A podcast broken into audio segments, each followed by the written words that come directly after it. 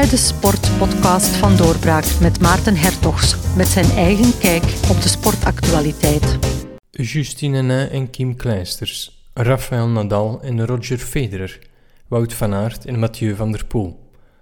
Concurrenten maken elkaar dikwijls beter. Rivaliteit stuurt sporters die hetzelfde doel najagen vooruit. Vaak hebben zo'n conculega sporters een groot respect voor elkaar Soms is er zelfs kameraadschap. Maar vergis u niet, het blijven concurrenten. Dat een goede concurrent het niveau opkrikt, weet ook de Nederlandse nationale trainingsselectie Shorttrack, kortweg NTS. Het is niet uit liefdadigheid dat ze broer en zus De Smet in Heerenveen mee laten trainen onder Nederlandse vleugels. De zuiderburen zorgen voor een prikkel. De competitie wordt aangewakkerd.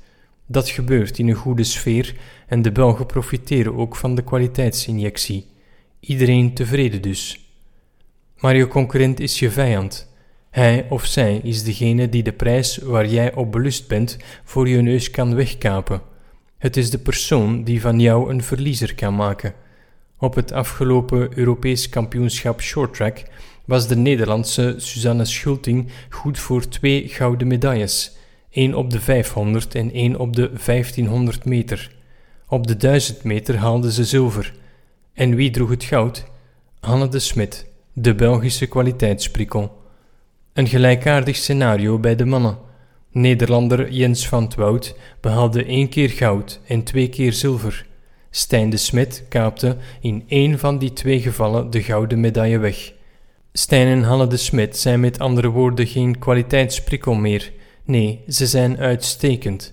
Ze steken de Nederlanders naar de kroon, die conculega's bij wie het zo fijn trainen is. In oorlog en liefde is alles geoorloofd, zegt het spreekwoord. En topsport is, zo je wil, een vorm van geciviliseerde oorlogsvoering. Dus deed het NTS wat het nodig achtte Vijf dagen voor het wereldkampioenschap shorttrack in Seoul morrelde het aan de afspraken. Hanne en Stijn de Smit, die met grote ambitie naar Zuid-Korea trokken, moesten het daar plots zonder de Nederlandse steun doen. Hun vertrouwde coach, Annie Sarat, die ook Nederlands bondscoach is, begeleidde hem plots niet meer. De de Smits moesten terugplooien op de Belgische staf. Broer en zus wilden geen kwaad woord zeggen over die stafleden, maar ze waren het in ieder geval niet gewend om met hen te werken. In topsport is evenwicht in het kopje van levensbelang. Als je iemand mentaal een tikje kan geven, dan dwing je daarmee voorsprong af. Dat gebeurde dus. De Nederlanders puurden winst uit het WK. De vrouwen gingen in alle disciplines met het goud lopen en ook in de gemengde aflossing kroonde Nederland zich tot wereldkampioen.